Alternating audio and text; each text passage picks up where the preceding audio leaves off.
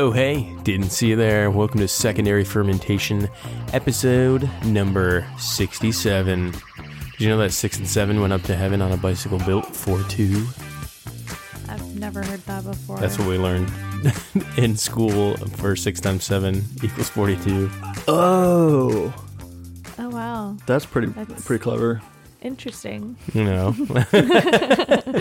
Alrighty then. yeah, yeah. Third grade, I think. No, Always it- sticks with me. I think the one I remember is eight times eight knocked on my door when I let him in. It was sixty-four, which doesn't really make any sense. Oh, see, I learned It I ate, rhymes. That's about it. I ate and I ate until I puked on the floor. 8 times 8 is 64. Oh my Wow. gosh. so we didn't learn anything like that. We just had to learn our times tables. You just learned them, yeah. Yeah. Just memorize. that Yeah, but we ate it. and ate till we puked on the floor. Oh, that's cool. Mm. I don't. Maybe they said God's sake. I don't know if it was exactly. That's how I remember it, Interesting. but I'll never forget. Is that how you still do multiplication? Yeah, I'm like, hang on a second. Carry the one. But no, no, we're back. We're back with another episode. Multiplication aside, we're here. It's spooky season, peak spooky season. It's almost All Hallows Eve. It is almost. Last week, if you didn't catch it, or not last week, but last episode, we were checking out pumpkin beers. And, you know, it's still that Oktoberfest pumpkin season. I mean, Oktoberfest season's kind of over, but that doesn't mean we don't, we have a shortage of fest beers. So we actually have one cracked right now. We've got a collab beer, Angry Collab. Chair, and uh, Berry House. This was one sent up by our buddy Matt Griffo in uh, Florida. You know, got the Shibby Fest beer. Really cool can. It's got the Grim Reaper and a black bear, or is it a Kodiak or just a black bear? I don't know. But it's wearing Lederhosen. Lederhosen. Pretty pretty cool. It's pretty an aggressive beer. Bear. Yeah. Bear or beer? Not the beer. or both. I haven't Yeah. had it yet. I don't know if it's quite aggressive in nature. Looking good in the glass. We've actually serving this. We went to, uh, I forgot, we forgot to mention that we went to Wilson Oktoberfest. I think we were talking about it last time. Yeah, we did. We teased it. We went, but we actually have some steins from that uh, occasion. We've got our fest beers appropriately poured in those. Beer's looking good, nice, uh, light caramel color, pretty clear. Mm. Maybe a touch of chill haze. Yeah, it's kind of hard to smell out of a Stein, but even even with that, it's not producing a ton of strong aroma. See, I smell like a bready, crackery oh, kind yeah? of a smell. Like light. Yeah, not not like It's not like some- fresh baked bread.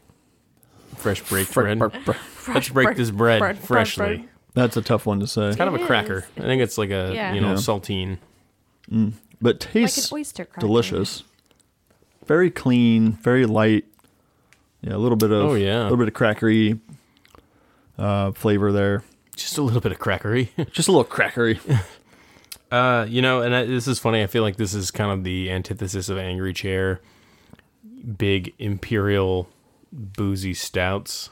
Mm, going, Uh, for, yeah. You know, it's kind of what their their shtick is. They also have some other beers. We tried um an IPA from them one time. Pretty good, pretty good. But uh, this is a nice, light, refreshing, crushable fest beer. I think very good.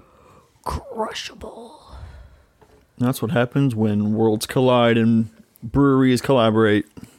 So, a couple Tampa-based breweries. ooh. So Matt actually noted that Berry House Brewing Company, according to him, makes the best lagers in Tampa.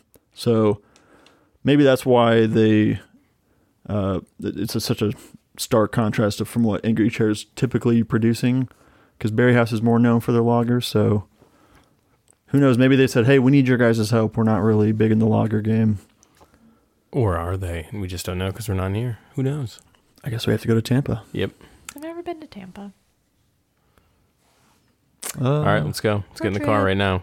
I've only gone to take a cruise. That's where the the ship port was, was Mm. Tampa. So I didn't really do anything there besides get on a ship. Got on a boat. But uh, yeah, so we're drinking this beer. It's good. We've concluded Uh, spooky season, like we said, lots of pumpkin beers, specialty beers. We did the episode last week, and it got us thinking a little bit about non-traditional beers. We touched a bit on, you know, some of the spiced beer categories and whatnot last week when we were talking about pumpkin beers. But we also thought, you know, there's a lot of beers that are commonly out there that we're drinking with relative frequency that don't fit into a traditional BJCP guideline. Uh, if you take a look at the 2021 BJCP uh, guidance out there, there's a variety of styles, but then there's a whole separate section of specialty beers and subclasses of those. So quite a quite a bit of stuff. We thought we'd just kind of give a quick purview of what's in that specialty beer category and subset of categories, just so you can have an idea next time you're drinking something a little bit off the beaten path where it might fall if you're looking for a, a formal tasting. And spoiler alert, some of the beers that fall under a specialty rubric may surprise you Yeah. because they definitely surprised me. Like German Pilsners. just kidding. No, it's not.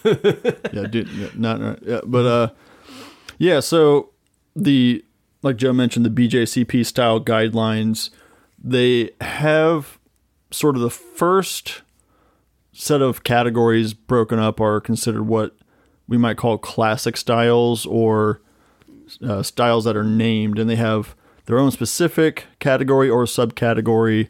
And so when it comes to the judging process, that's where those beers are entered, and it's pretty cut and dry. Um, you know, you have your different IPAs, you've got you know your lagers, your English styles, and uh, so on and so forth. But really, when you start getting into some of the additional things that you want to add to a beer, or you want to kind of change the process a little bit, you kind of start skirting on the edge of a specialty beer. And it's only by judging category, I would say. I mean, you're going to find these beers on a lot of tap lists when you're at the brewery. And like I said, some of the names are surprising that they would be judged under a specialty category. Uh, but it's just, you know, because you're taking a base style and you're either adding something to it in the form of different ingredients outside of the, you know, typical recipe for that beer style, or you're using a different process and your end result is outside of the evaluation criteria for that style. Mm-hmm. So then you get yourself into a different territory, and BJCP recognizes that, and so they have sort of these specialty categories that you can enter your beers into. Yeah, and within so within that standard categories of beer, so the 27 sort of classical styles or standard categories. Actually, the 27th category is historical beers, uh, which is a whole kind of subset of different things like Keller beers, Kentucky Commons, Lichtenhainer, I don't know what that is, uh, London Brown, Piwo Grodziskie. Say that three I times. know, yeah. Uh, and then pro- pre-prohibition lagers and porters, Roggenbier and Sahti. So a bunch of uh, you know historical beers included in there, things that aren't really made. Even though Keller beers and Kentucky Commons, I feel like Yeah. you do see relatively, you know, with some frequency, maybe localized to certain areas. But Keller beers, I've I've seen several before. Oh yeah, certainly I've had that, and I've probably had one or two Kentucky Commons. Just living in this region, it's probably a little more common for us to find those.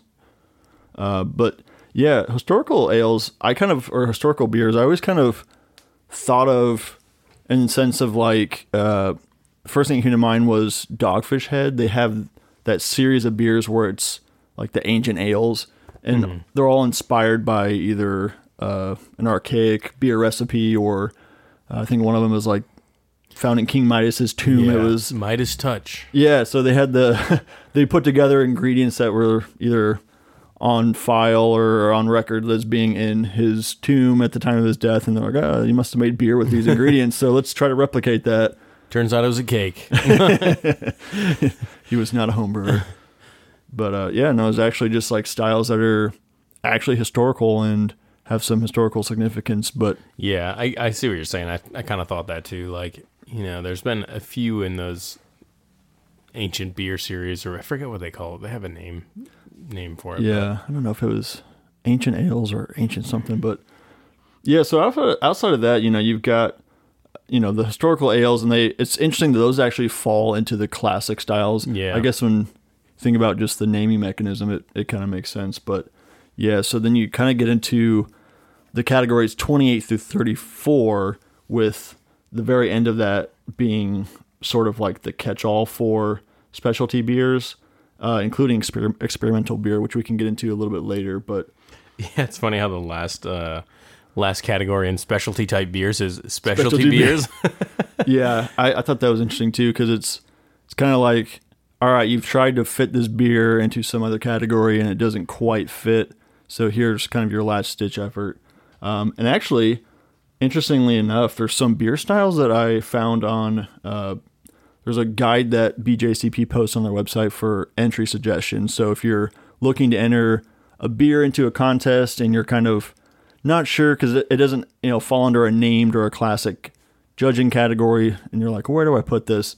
They have some recommendations where to put uh, your beer as far as entering it, and there were some that were surprising that fall under that last you know section 34, which is just the specialty beer category.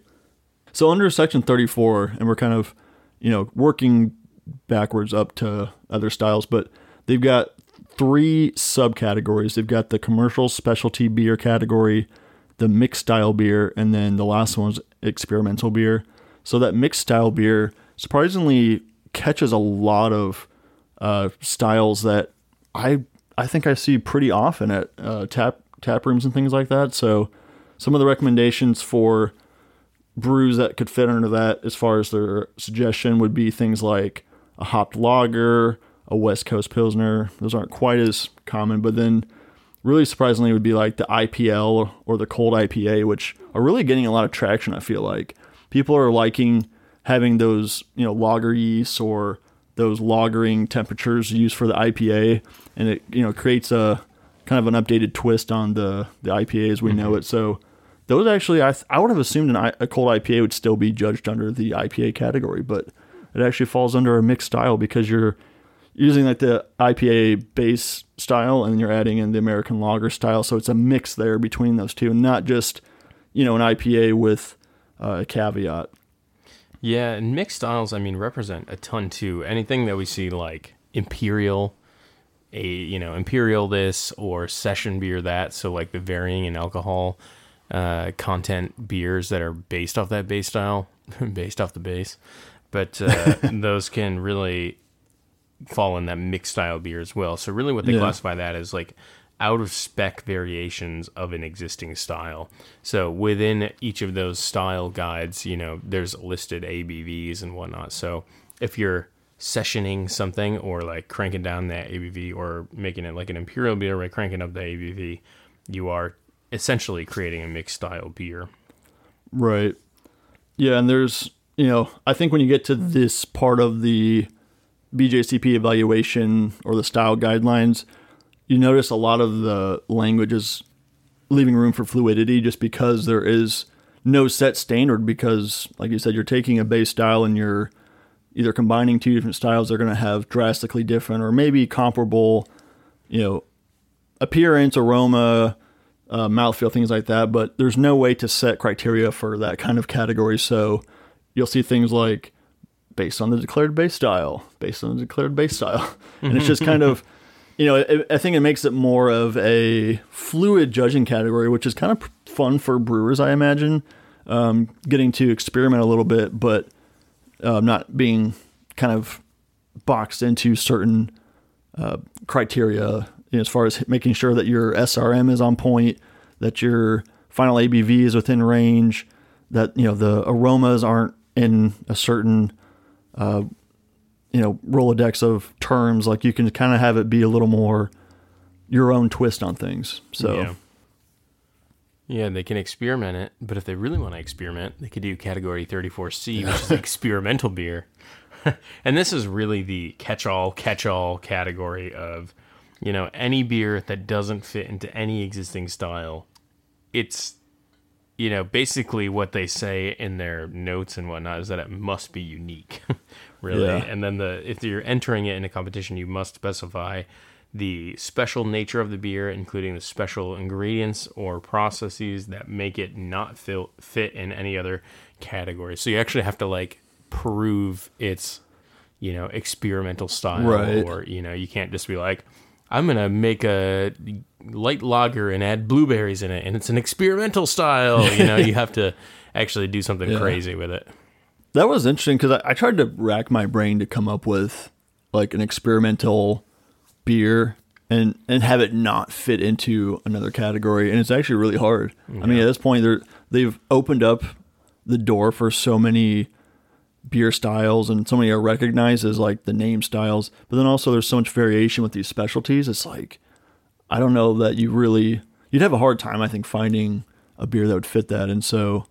I, I wonder if those categories are often even filled at beer competitions like the you know Great American Beer Festival. I think they have entries, but they're not traditional experimental ales. Like reading some of the names of the beers and like descriptions of them, I'm like, okay, I don't know if that's in the true sense of so experiment, experimental. but yeah. you know, it, you know, it may be more of just kind of a loose judging category for those types of festivals. Yeah, that's what I was kind of struggling with because if you look at the definitions and stuff for the mixed style beer, it's all of those like, okay, it's not defined previously, it's a variation. And so I I'm not quite sure what would fall under the experimental beer. Yeah. because I feel like anything is going to be a mixed style beer. Yeah, I was looking on Reddit too because I was kind of curious. There's some subreddits for homebrewers and and beer enthusiasts who, you know, actually look for advice on the internet for things like this. And so uh, I saw a post or a thread where the original poster was explaining their beer, and they're like, you know, which category should I put it into? They included one for, uh, basically for a specialty beer that adds sugar to it, which you know it's part of the process of a specialty beer. One of the options you have is adding a different source of fermentable sugar to a base style. But um, when he broke it down, he had people that were kind of on his side saying, actually, this is an experimental beer. So it, what it was is it was like a uh, a blonde ale, but he made like an imperial blonde, and he did a secondary fermentation. Shout out with um, I think it was lime peels, and I don't know how like Uh-huh. with it, but it was like the way he described the brewing process. It was obviously way outside the ABV for a blonde, and you don't really see imperial blondes a ton. I was like, that alone makes you think like, okay, you're kind of either going into like a mixed style here, or you're doing Yeah. some kind of specialty, but then adding in the lime adjunct, which is not a common adjunct for. I don't think you're typically doing like secondary fermentation with limes for a blonde ale, and so people were like, "Yeah, maybe this is a an Yeah. experimental beer." Like, I'm kind of curious how that tastes, and I was, you know, finding myself agreeing like it'd be fun to try that because Oh my god, it's horrible. it's like it was like a nine percent blonde ale On lime. that was yeah like basically conditioned on some lime, and I'm like, well, either this could be horrible or it could be really nice. Yeah. See, I take the experimental thing to the extreme. I'm like, you know, if it's experimental, you got to take the wort, inject it into the limes, and have it ferment within the lime. Put that in, secondary ferment that, squeeze it out, distill it, shake it twice. Wow, that's Stop Just on your left foot. Don't very forget it. experimental. So experimental. And then another thing is like look I, I tried to find some examples online uh, looking through previous beer festivals in recent years to see, you know, were there categories like I mentioned the Great American Beer Festival, they had some beers listed under the experimental beer and they also have like an experimental IPA category. But reading into those a little more, it seemed like a lot of them just kind of incorporated either wild fermentation or mixed fermentation, which you know, is not really that experimental in my mind. It's only experimental in the sense that you may not know exactly what you're going to get when you have like a, a wild fermentation with mm-hmm. you know wild yeast strains, but Again, it's, it's, not experimenting. It's yeah. like a thing that's been around forever. That's how a lot of beers were fermented early on anyway. And so, you know, I was like, I don't know how loosely they allow that term to be used in those types of competitions, but it was just like a lot of things. I'm like, this could be just like a really funky saison, or this is like a wild. It's a wild fermentation ale with some different fruit adjuncts, and some of them are like then aged in a white wine barrel and then conditioned with grapes. I'm like, okay, well these aren't things that aren't in my mind that experimental. So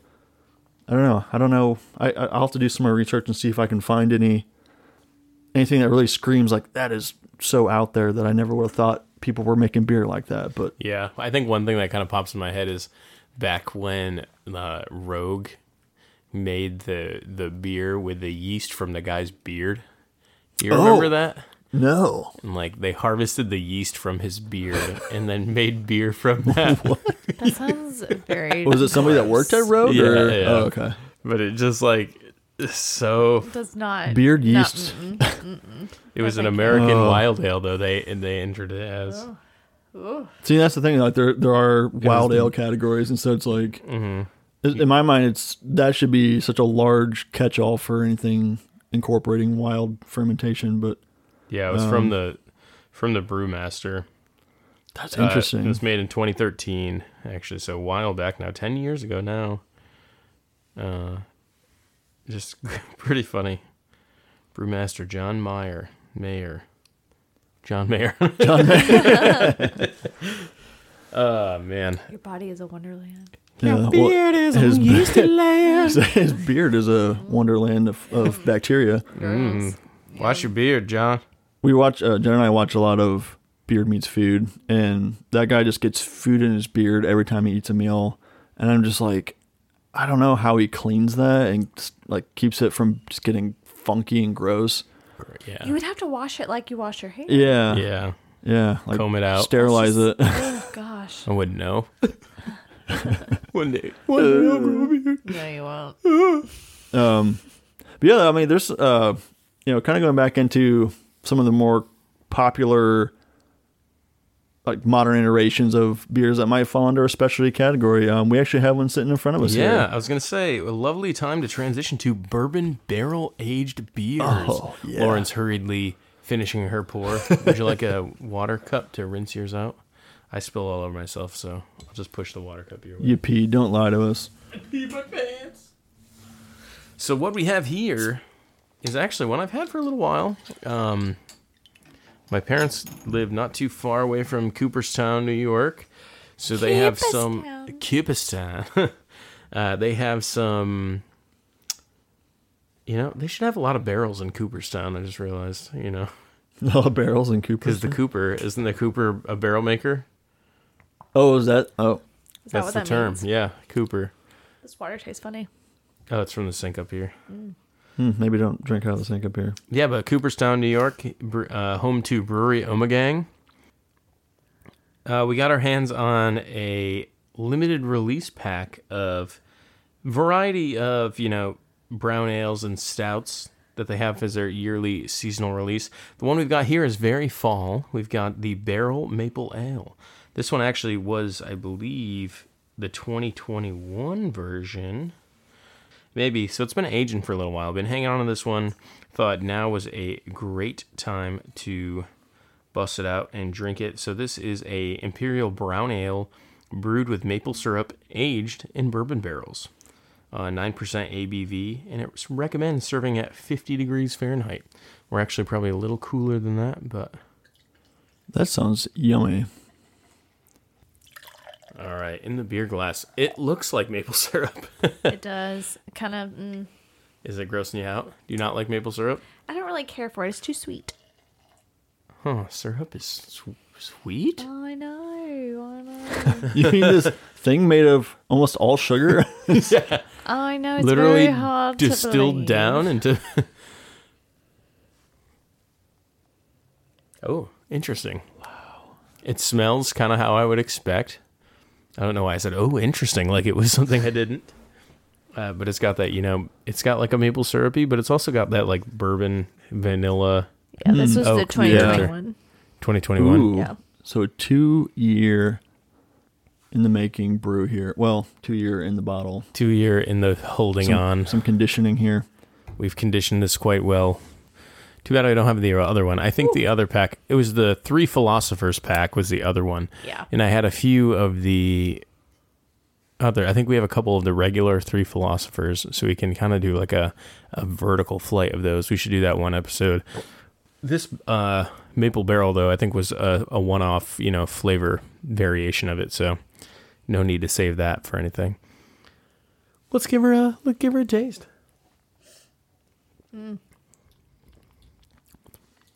Very maple syrupy. Yeah. What an astute observation. Yeah. I'm also getting like raisiny kind of, um, but I think that's an interaction of the oak and the vanilla. Um, also, surprisingly good carb held on this. Like Yeah. Really nice, actually. foam, and it's nice and bright. I think without that, it would be kind of heavy. Lauren, the more she drinks, the more her f- smile turns to a frown. I don't really care for it. I thought you loved it with that face. mm, it's delicious. I like it. I don't know. It's like coating my teeth. That's interesting too, because it's not like like you said, it's not like a heavy, you know, syrupy stout. It's you know, it's a it's an imperial brown ale, but it's it's actually got a pretty like approachable mouthfeel and like Yeah. viscosity. It's not very high on it. So No, but it did kind of after you said that, I felt like but it's one of those that just kind of like sticky, like Yeah, maple sticky. syrup. Yeah. Yeah. Yeah. maybe It kind of does taste yeah. like a maple syrup candy. You know those like if you had an alcoholic maple syrup candy. Have you never had one of those? I don't think so. It's kind of like a gummy, but like maple syrupy. Considering I don't really enjoy syrup, I probably wouldn't have had those. Mm, yeah, syrup. syrup. syrup. I like it. It's it's really complex, uh, for especially for a brown ale base. But you know, getting some of that imparted flavor from the barrel aging, and then of course the maples adding a ton of sweetness. So you get some of that like kind of boozy sweetness. You get the maple sweetness, but I don't know if maybe the conditioning also kind of helped mellow things out to where it's not over the top sweet for me. Yeah, I'm curious what this is like brand new. Be be interested, but you know, as we did our beautiful segue into this beer, uh, there's actually a whole specialty type category, number 33, for wood beer. There's 33A, which is wood aged beer, and then there's 33B, specialty wood aged beer. Big difference between them is the basically added alcohol character to the beer. So, a wood aged beer is intended for beer aged in wood without added alcohol character from previous use of the barrel. So, if you had a bourbon barrel or other beer with alcohol character in them, it would actually go to 33B, which is the specialty wood aged beer. So, this being a, a bourbon barrel aged uh, imperial brown ale, it would probably fall into the specialty wood aged beer category. Yeah, and that's you know, I guess maybe the least shocking of the uh, you know the group of beers I mentioned that I was surprised about being in a specialty category because it really is such an a, an elemental change for beer doing any kind of like barrel aging or you know using casks to to age whether or not it's previously been occupied by wine or some kind of spirit or just you know like the oak foeders that are basically just imparting kind of that oaky flavor. Um, it definitely changes things quite a bit, and you know it's really interesting because like you have such variety in what that base style is going to look like. I think we also get we get tied up a lot with like barrel aged kind of being associated with imperial stouts and things like that, but you know you could have an imperial brown ale or you know you can do barrel aged sours and Yeah. barrel aged. You know you can add add a lot of wood flavor to a lot of styles, and it's a really nice compliment. But yeah, this is a, a really good example of kind of mixed style and uh, Oh, the yeah. specialty beer with the, the wood aging. Because along with that, there is another specialty type category that is 31, which is alternative fermentables beer. So 31A is alternative grains, but then 31B is alternative sugars. So basically, it can be a classic style or not that has added sweeteners, including fermentable sugars such as honey, brown sugar, invert sugar, molasses, treacle, maple syrup, sorghum, or a variety of other things such as unfermentables like lactose and sorbitol. Yeah, that's a interesting one, like the alternative sugar beer category, just because right off the bat, they you know a lot of the BJCP style guidelines will list commercial examples if available. The first one listed is Bell's Hop Slam, which hmm. is always a popular release. It's a limited release, and it's usually kind of like a treat to get your hands on. But I always thought it was like, oh, you know, it's just a hoppy beer. not really taking into account the you know addition of those like alternative sugar adjuncts. I guess it's just I'll have to look into that beer because I remember it being like a really nice hoppy beer. Yeah, it's funny. Half the beers on these commercial examples I've never heard of. Yeah. Fifth Hammer Break of Dawn. Sure there's somebody that's going to be like, Yeah. "You don't know what that beer is?" Oh, I guess like the honey uh, Hopslam with the, but it's it's a double IPA and it's got honey and so like I feel like that honey only adds a touch of sweetness, but it just goes to show like that one addition brings it from being in an IPA category into the 31B for the alternate sugar. Yeah. So, you know, things So might what is it? surprise Is an alternative sugar beer? Is it a mixed beer? Because it's a you know it's a imperial, so it's not Right, like it's an exactly. imperial. It's a mixed beer and it's a wood aged specialty beer. Yeah, because there's maple syrup in here. Maple Yeah, you're very aggressive with it. You know, and really what kind of uh, another style that kind of got this the cogs moving in my head was uh, talking with Jen recently, and you know she mentioned blonde stouts or like golden stouts. And she's like, you know, how, uh, she's pretty big fan of those, but not a fan of regular stouts, and so I kind of maybe, maybe thought about discussing like, oh, what are the differences between those two styles? But when I looked up the BJCP like guideline for that, found out it actually doesn't fall under anything. It's actually a specialty beer, and it's not one that I would have thought of because I'm thinking, oh, it's a stout, so it's going to be in some something related to that. But it's actually not a stout based beer because golden stouts actually don't use any of the uh, malt that's used for a stout. They uh, use adjuncts to create that flavor with like cacao nibs and you know coffee and things like that. Ah. So it's actually recommended to submit it under the spice beer category, which was like not at all where I would have thought that would have been recommended to be judged. Go into a brewery, be like, "I'd like your spiced beer, please." Sir, we don't have one. Yeah, see Yeah. it right there on the menu.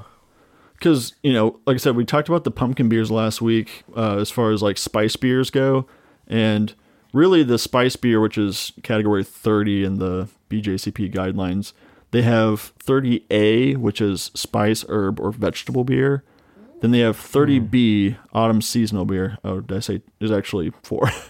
There's uh, thirty C is winter seasonal, which we're coming up into that time of year where those will start coming around. Uh, things like the Anchor Christmas Ale, RM, oh oh R.I.P. there's no more Anchor Christmas Ale, Rip. but there's a lot of you know winter warmers and things like that. And then there's a specialty spice beer, which you know I guess the most commercial example they list is New Belgium Honey Triple. Mm-hmm. So, but yeah, uh, whatever happened to her? Specialty spice. specialty spice. Um, She was the, the six It spice took girl. me a second. I'm like, what are you talking about? Autumn Spice. Um, yeah, so this one is recommended to go under the 30A, which you hear spice, herb, or like vegetable, and I'm thinking, oh, what what if that applies to a blonde stout? But you know, really, it's any kind of like kind of root or, I mean, plant in that sense. Like coffee is grown, it's a plant, and so it's like, okay, I guess, I love my parsnip stouts. yeah, You know, those root vegetables. good old beet stout. Want my teeth to be stained. I want to be so red. Oh, carrot stout, so I can see at night. My vision has never been clear, and I'm also drunk. It's it's never been more clear and more unclear at the same time. Hey guys, if you were had to if you had to guess where a triple or quadruple IPA might be judged, what category do you think it'd fall hmm. under? Hmm. Did Let's you- say mixed. Mixed specialty. Did you guess American barley wine? You know? No. I surely did not. yeah. So, and what's funny is in this chart that BJCP posts on their website for the style entry suggestions, they have s- the beer style, the suggested entry category, and then some entry comments. For the triple or quad IPA, they suggest 22C, the American barley wine, and then the comments it says, "This is what they taste like." this is what they did. and then the funnier one is actually the uh, West Coast IPA, which is more of a colloquial term for the American IPA. And so the comment says, "This is what it is." this is what it It's like just so matter of fact. I love this Is what it is. You can tell that it's a birch tree You can tell because of the way that it is. you're gonna put it in this category because that's what it is. That's what it is. Uh, Oh man, yeah, lots of of different variations. You know, some that we didn't mention, and you might not see too often, but uh, smoked beers. You know, Oh, once in a yeah. you get a nice smoked beer. not a big fan of smoked beers. I think that might be my bugaboo. They're all Yours- it's not overdone. Yeah, If it's overdone, it's a little. it's What's an example? Remember that that I rock would've beer had. we had at Razorback Brewing? Wait, hold on. Was there? Razor? I don't remember the name of that. But when we were out camping, there was Uh-huh. a smoked beer that I enjoyed. I Is know that what you're talking about? Triple C had some kind of like Oh. Yeah, I'm campfire pretty sure it was beer. Razorback. It was in um, Portland, I think. Yes. I don't remember the name of that brewery. It was a, a hog. There's a warthog, and that's why I think I said Razorback because of the Razorbacks. Same thing. Same thing. Um, remember the uh, Oh, it was the Kettle House Brewing Company. no, it was it was Yes. Von Ebert. No. What I'm thinking of is Cold Smoke Kettle House Brewing Company. Oh, we also had a Rauch beer at Von Ebert Brewing. Von Ebert. Von Ebert. Von Ebert. Wow, Razorback Wow. kids. These kids these days, Kids with their memories. these fake memories. Yeah, smoked beers though you got to be really careful with. Uh, I, I've just I've not had many smoked beers, but I the only ones I can think of were not good experiences. So maybe I need to kind Have of have a good one. yeah I need I need to dispel the notion that all smoked beers are bad because I'm I know it's not the case, but Didn't Local Oak make a smoked beer? they might have. I don't know if they've made it in the last couple of years, then I certainly had did. it. But I think the the key is not just dumping a gallon of Yeah. liquid smoke in there Oh, and yeah. then murdering everyone's palate. yeah, Just having some their nicely smoked lungs. malts. Their Yeah. lungs. you drink that liquid smoke and now you got lung cancer. and that's not how it works. It is now. Yeah. Yeah, another one too that's pretty common in the sense that you know we, we have availability or accessibility to these is like a dessert stout or a pastry stout. I'm thinking a lot of the like 10W series that Hi-Wire has where Oh, they yeah. have these stouts that have different adjuncts. A lot of them have lactose, some kind of chocolate or dessert uh, Or the styling. ones where they eat Krispy Kreme donuts in them. yeah, just not like necessarily Hi-Wire, but tons of tons of sugar and glaze in there.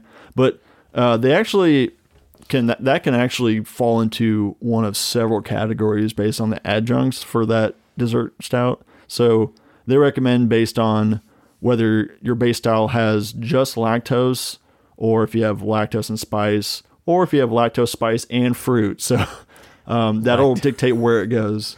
lactose and spice sounds like a milk brand or something. Come get some lactose and spice. I'm Or a weird restaurant. Yeah, lactose and spice. I. It could be like a, a hot chocolate restaurant or Yeah. I don't know. Spicy milk.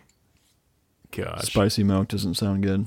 no. That's you know you have to throw it out. But yeah, I mean it could go into the alternate sugar beer category if it's just the lactose edition. If you're gonna throw in some lactose and some fruit, it could be a specialty fruit beer. Or if you're gonna go with like the fruit spice and lactose, um, actually I guess just spice and lactose might be a specialty spice beer.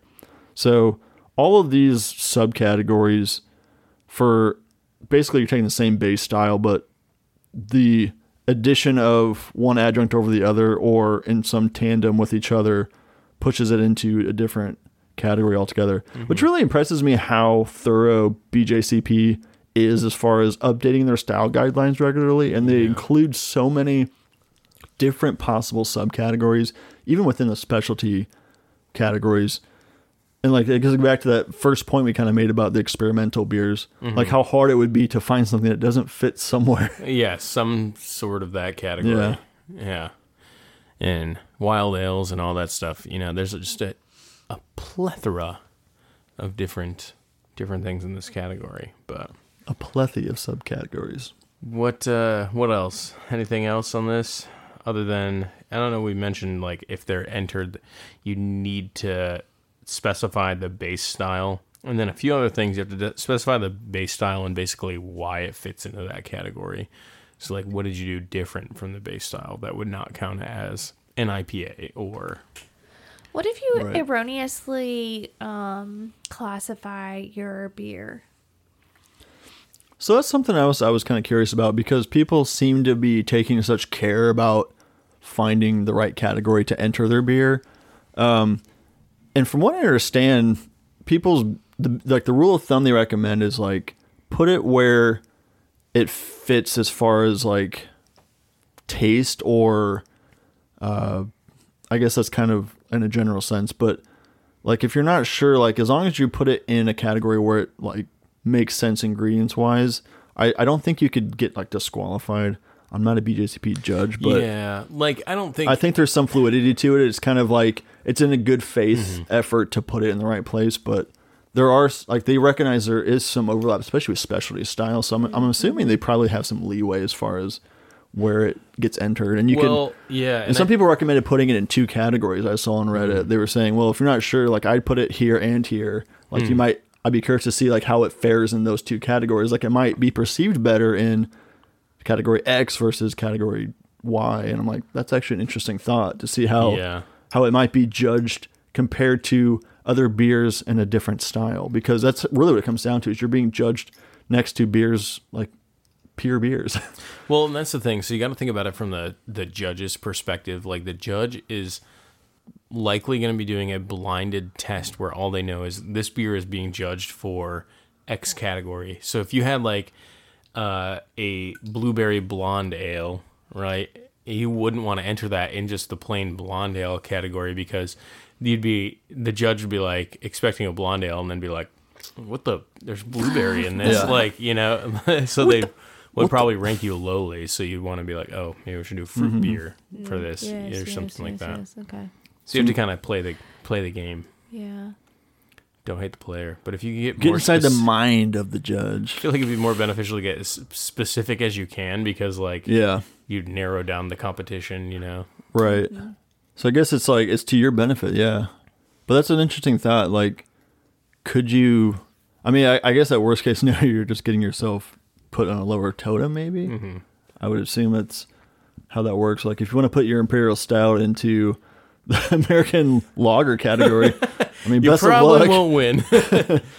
yes, this is an American light lager coming in at 15% ABV, aged on bourbon barrels for 7 years. Got to grew it into the export stout category or the foreign stout. this is the sour category. It's a West Coast IPA. oh man. But But yeah, I think lots to break down there. and still a lot to to like look into. I I feel like we're only kind of touching on specialty beers and just the uh, the world of BJCP specialty beer evaluation, um, and like just that last thought kind of has me thinking more about you know placing yourself in the right category or how much thought goes into that, and so you know there's just lots of uh, lots of questions still to be answered. I feel like. There's one question that I have, and it is what is Elsie's pick of the week? Elsie's pick of the week. That's a great question. Is it going to be a specialty beer? Who knows? That's what you're actually going to have to tell me. Which category? What category? All right, assume your positions. That's a little harder. Cracking a beer.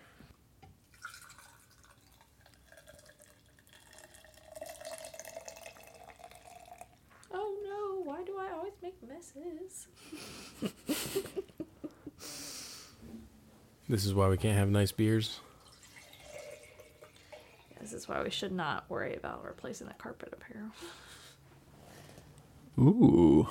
Ooh, I've got a stemmed glass. Yeah, I need to go get paper towels. Well, judging by the smell of this beer, uh, this would be a beer that could stain. if, uh, if the smells tell me anything. Although maybe it's a bl- Dane gang. maybe it's a blonde stout that's actually not dark. As Should have if rinsed this glass out prior because I, so I got a little cabinet. a little cabinet. Cabinet smell. The cabinet that the glasses are kept in. I probably need a better spot, but we need to get a glass retaining unit. It's underneath the mm. sink. Smells malty, Yeah. roasty.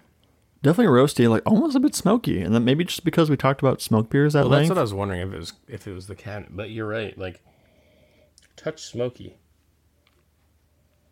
I'm Really diving my nose deep into this glass. Hmm. Not overly viscous, like pretty medium body, uh, and it's not. It's not drying. It's actually again, it's kind of like one of those beers that leaves a little bit of a coating around like your teeth and gums. Not in a sticky way though. It's just kind of like, and it's hoping that that flavor linger too. It's Interesting. definitely leaving a, a coat. Yeah, it's kind of like a dry stout. It's got like a.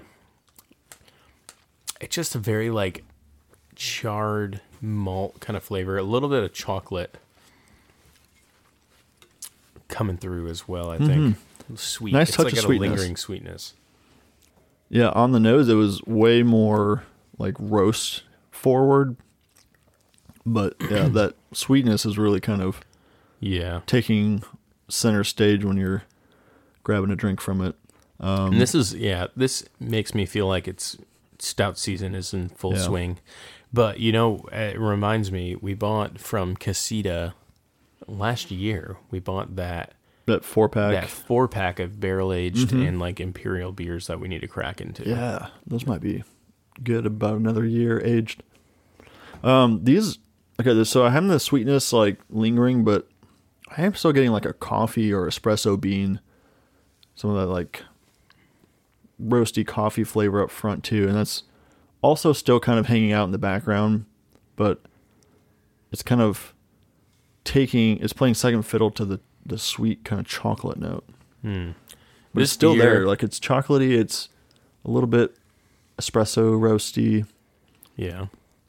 This beer Okay. invokes memories, not memories, but like feelings and desires to like sit around a, a campfire with a hoodie on. It's kind of cold. It's a little bit cold, Mm-hmm. but you're sipping this beer and everything's right.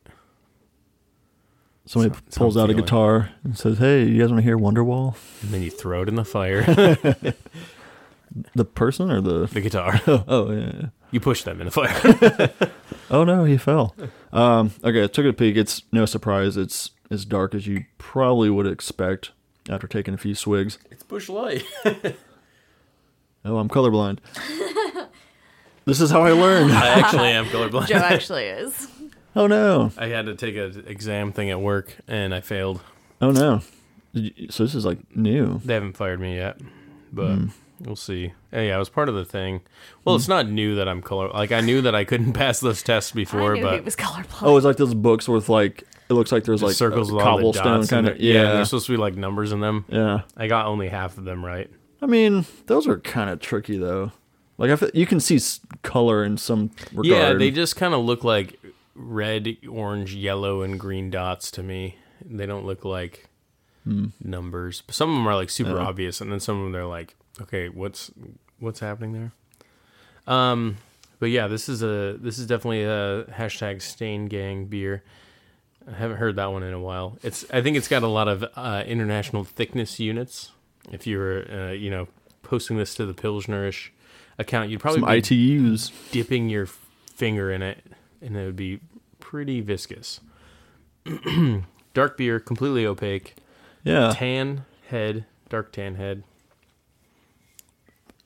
and I just it's interesting because like appearance wise and that like little stain it's leaving on the glass, and it seems like it'd be a really chewy viscous beer, but like it's pretty pretty moderate compared to some other Yeah. stouts that have the same appearance. I mean, it feels thicker than the last beer that we had, Right, but it's, a also a step lot up. lighter on the carb. But it's got a pretty velvety, smooth head. Yeah, Um, ABV is the question I think on this one. I'm wondering. Um, it could be high, or it could be moderate. Could be high, moderate, or low. I didn't say low.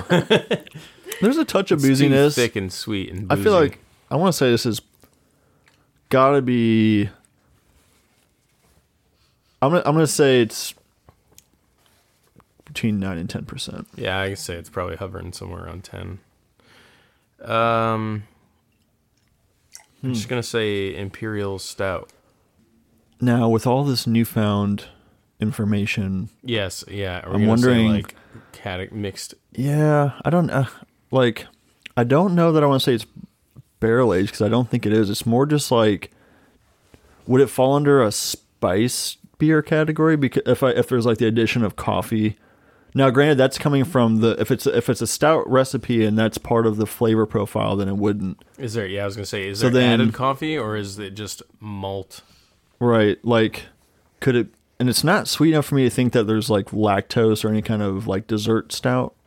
So maybe just imperial stout, Yeah, Which I feel like that's where I want to Yeah. sit. That's where I want to hang my hat. Is that what you'd like to say? Mm-hmm. Okay. So, this is the Moose Imperial Stout. Oh, you actually gave me this beer, Nick. He did? I Yeah. thought it was in my packet. Oh, did you buy it? I don't know. I thought he gave me a four pack of that. Did you stick it in my like six pack don't know. box? But anyway, Well, apparently I've had it before. you the haven't label, checked anything in. well, the label looks extremely familiar.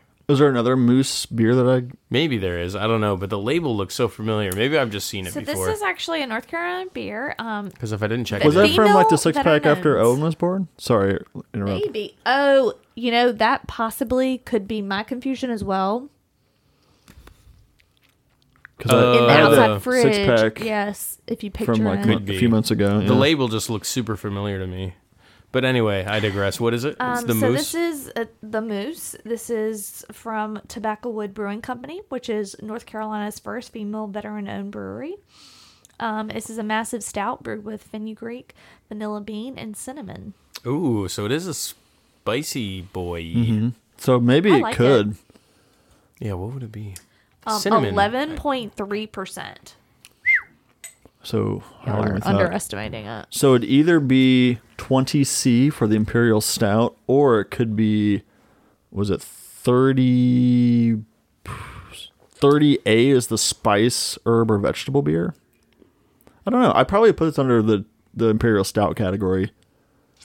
Yeah, I feel like just because they added in a little cinnamon.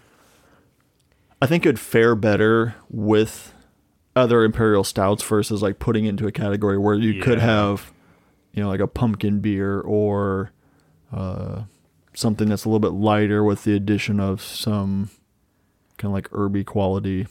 And so they do have other versions that are barrel aged Okay. in Elijah and uh, Maker Mark's barrels. Ooh, some maker.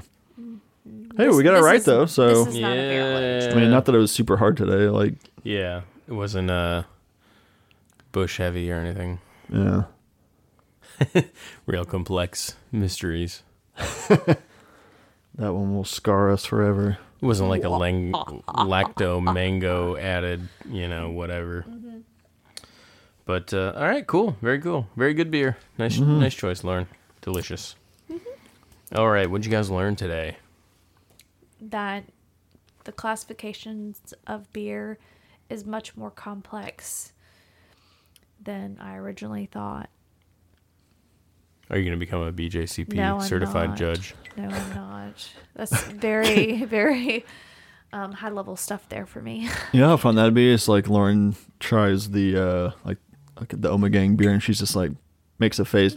I don't like that. That's not my favorite. yeah. It's not my Sir, favorite. Sir, your beer sucks. Some brewer's just crying a single tear. That would be fun to judge beer competitions. Yeah. Uh, Yeah, we gotta get we gotta get to be uh Sergi. BJCP certified. We gotta get ciceronied. Cicerone jabronis. What'd you learn, Nick? Um well, yeah, I mean obviously I could go into the style stuff, but I'll just say I learned uh, that a a Cooper is a barrel maker. Did we fact check that? I did, yeah. Okay. the more you know. So Don't ever, don't doubt me. Oh, Don't I- doubt So me. maybe I doubt Cooperstown you. is actually named after. I mean, that's where a bunch of bunch Coopers of people who worked. made barrels. Koopa. bunch of barrel boys. What Um, about you? I, I think I learned that if you drink liquid smoke, you get lung cancer. Okay, that's, Again, fact check that. Fact check that. Uh, what did I learn? I just We're I, gonna smoke beer. I smoke. I want to smoke beer.